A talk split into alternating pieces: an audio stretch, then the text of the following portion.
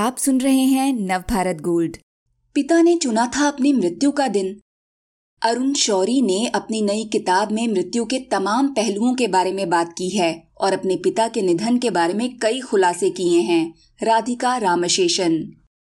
इच्छा मृत्यु और संथारा जैसे मुद्दों पर गहराई से बात करना आसान नहीं है, खासकर तब जब अपनों को खोने का दुख भी हम रहा हो। संथारा जैन समुदाय का एक रिवाज है। इसमें लोग भूखे रहकर जान दे देते हैं। पूर्व केंद्रीय मंत्री अरुण शौरी ने अपनी नई किताब प्रिपेयरिंग फॉर डेथ में इस पर विस्तार से बात की है।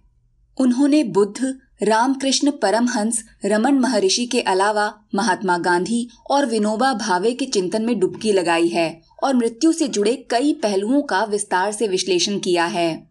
शौरी कहते हैं जिसे टाला नहीं जा सकता, उसके लिए तैयार रहने का एक तरीका ये है कि उसके बारे में जानकारी जुटाई जाए।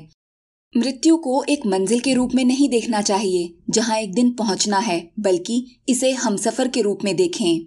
राजनीति, विदेश नीति, भारतीय न्यायपालिका और धर्म से जुड़ी कई किताबें लिख चुके शौरी की ये उन्नीसवीं किताब है। ये उनकी किताब does he know his mother's heart की सीक्वल भी है, जो एक तरह से आत्मकथा सरीखी थी। 2011 में आई वो किताब सवाल उठाती है कि तमाम परेशानियों और दुखों की रामबाण दवा आस्था और धर्म में है या नहीं। शौरी को पता है कि करीबियों को गहरी पीड़ा से जूझते देखने का एहसास क्या होता है। उनके बेटे आदित्य इस साल 30 अक्टूबर को 45 साल के हुए। वो जन्म से ही सेरेब्रल पल्सी से पीड़ित हैं। आदित्य ना तो खड़े हो सकते हैं, ना ही चल सकते हैं। वो अपनी बाई बाह और हाथ का ही इस्तेमाल कर पाते हैं। एक बार में बमुश्किल एक शब्द बोल पाते हैं। देखना भी केवल बाई आँख से ही मुमकिन हो पाता है। वो भी कुछ हद तक। शौरी की पत्नी अनीता परकिंसन से जूझ रही हैं। शौरी ने ये बात साफ़ कही तो नहीं है, लेकिन उनकी इस किताब के पीछे उनके माता पिता दयावंती देवाशर और एच डी शौरी के निधन से जुड़े अनुभवों का भी योगदान है। दोनों ने संथारा से प्राण त्यागे थे। एच डी शौरी एक एनजीओ कॉमन कॉज के संस्थापक थे। संथारा के बारे में कानून बदलवाने में उनकी प्रमुख भूमिका थी। आज भारत में कड़ी शर्तों के साथ संथारा की कानूनी इजाज़त है। उन्होंने अपनी किताब लाइफ फिनाले, वॉलंटरी एग्जिट में अपनी और पत्नी की आसन्न मृत्यु के बारे में लिखा। अरुण शौरी कहते हैं, मेरी माँ जो बेहोश हुई तो फिर होश में नहीं आई। मेरे पिता हमेशा कहते थे कि आर्टिफिशियल तरीके से ज़िंदगी नहीं बढ़ानी चाहिए। डॉक्टरों ने वेंटिलेटर बंद करने के बारे में हमसे पूछा था। मैंने पिता से राय नहीं ली। मैंने डॉक्टरों को हाँ कह दी। शौरी बताते हैं माँ को जीवित रखने के लिए दी जा रही दवाएँ रोक दी गईं। करीब तीन घंटे में वो चली गईं। इस बीच मैंने अपने भाई दीपक और बहन नलिनी सिंह को बता दिया था। दोनों दिल्ली में ही थे। आखिरी समय में हम सब माँ के साथ थे। संथारा या इच्छा मृत्यु के नैतिक पहलू को लेकर पश्चिमी दुनिया में काफ़ी बहस हो रही है। एक हालिया रिसर्च में कहा गया कि पूरा शरीर लगभग निष्क्रिय हो जाने पर भी महसूस करने की कुछ क्षमता बनी रहती है। विज्ञान भी कहता है कि अचेत होने पर भी व्यक्ति में सोचने की वही क्षमता बनी रहती है। शौरी कहते हैं, इससे मेरे मन में एक बड़ा सवाल उभरा। क्या मुझे डॉक्टरों को मना कर देना चाहिए था? क्या माँ जब विदा ले रही थी, उस समय वो आसपास की चीज़ों को कुछ हद तक महसूस कर रही थी? अरुण शौरी की किताब से ये संकेत मिलता है कि बयानवे साल की उम्र में उनके पिता ने बड़ी खामोशी से इस दुनिया से विदा ले ली। परिवार के किसी भी सदस्य को ये बताए बिना कि अब उनकी रवानगी का वक्त आ गया है। एक दिन सुबह आठ बजे उन्होंने अपने अटेंडेंट से चाय मांगने के बाद उनसे फिर डेढ़ घंटे बाद आने को कहा। सुबह साढ़े नौ बजे उन्हें मृत पाया गया। उनके हाथ में कागज़ का एक पुर्जा था। उसमें उन्होंने लिखा था कि उन्होंने भरा पूरा जीवन जिया और उन्हें कोई अफसोस नहीं है। और ये भी कि उनके तीनों बच्चे उस समय उसी शहर में थे। शौरी, दीपक और नलिनी काफ़ी ट्रेवल करते हैं और शायद ही कभी दिल्ली में एक साथ रहते हों। ये बात अरुण शौरी के लवासा में अपने नए घर में शिफ्ट होने से पहले की है।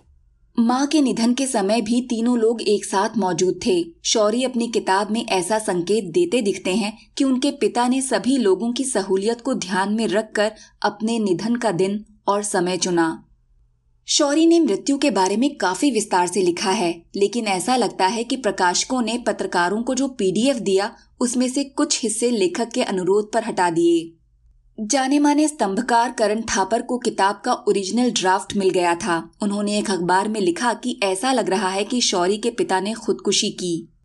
थापर का कहना है कि शौरी के पिता ने अलमारी में एक पर्चा रखे होने का ज़िक्र किया था, जिसकी जानकारी बच्चों को नहीं थी।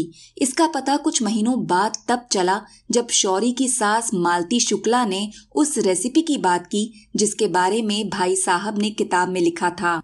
और इसे सिर्फ़ उन्होंने पढ़ा था। शौरी की सास उनके बेटे आदित्य की देखभाल के लिए उनके साथ ही रहती हैं।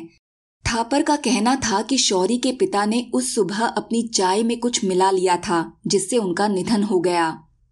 किताब के आठवें चैप्टर में एक सब हेड है, जिसमें शौरी अपने माता पिता के निधन से कुछ बातें सीखने की बात करते हैं, लेकिन जो ड्राफ्ट पत्रकारों तक पहुँचा, उसमें ये हिस्सा नहीं था। अरुण शौरी कहते हैं मेरे पिता ने इच्छा मृत्यु के बारे में पूरी निस्संगता से लिखा, लेकिन उन 500 पेजों में से स्तंभकार ने एक वाक्य को चुना और नेशन वॉन्ट्स टू नो की शैली में परोस दिया। किताब में वो हिस्सा भी होगा।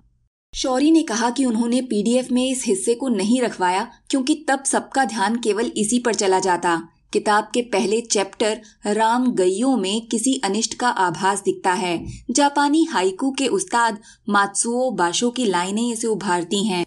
पीली गुलाबी पंखुड़ियाँ एक एक कर हहराते झरने में बह गईं। इस किताब में मृत्यु के बारे में इतनी बातें क्यों हैं, अरुण शौरी कहते हैं। पिछले दस बारह सालों से मैंने जो भी पढ़ा, उसमें लगभग सारा हिस्सा बुद्ध के चिंतन से जुड़ा रहा है। वो कहते हैं, बुद्ध ने जो कुछ कहा है, उसका केंद्रीय तत्व मृत्यु है। उन्होंने अच्छे जीवन और शांति से भरी मृत्यु के बीच कोई अंतर नहीं किया है। शौरी का मानना है कि किताब में उन्होंने जिन दार्शनिकों और संतों का ज़िक्र किया है, उन सभी के चिंतन के मूल में मृत्यु है।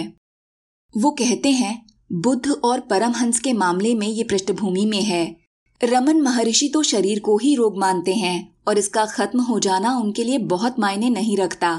गांधी और विनोबा की आपसी चर्चा में भी मृत्यु एक अहम विषय था। कस्तूरबा के निधन के बाद गांधी ठीक से सो नहीं पाते थे। चिड़चिड़े हो गए थे। उनकी जान लेने की एक कोशिश हुई थी और उन्होंने आशंका जताई थी कि किसी दिन उनकी हत्या कर दी जाएगी। तो मृत्यु के बारे में किसकी बात सबसे ज़्यादा प्रभावित करती है? शौरी कहते हैं, मुझ पर किसी का असर नहीं पड़ा। उन सबकी राय अलग अलग है। परमहंस काफ़ी विचलित थे। बुद्ध अस्सी साल जिए, जो उन दिनों काफ़ी लंबी उम्र होती थी।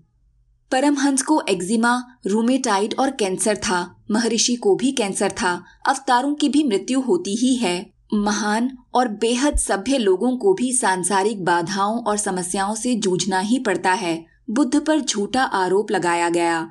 गांधी जब हमारे देश की आज़ादी के आंदोलन की अगुवाई कर रहे थे, उस समय उनको भला बुरा कहा गया। आजकल तो उनके बारे में भद्दी बातें कहने का फ़ैशन सा बन गया है। ये है नव भारत गोल्ड की प्रस्तुति।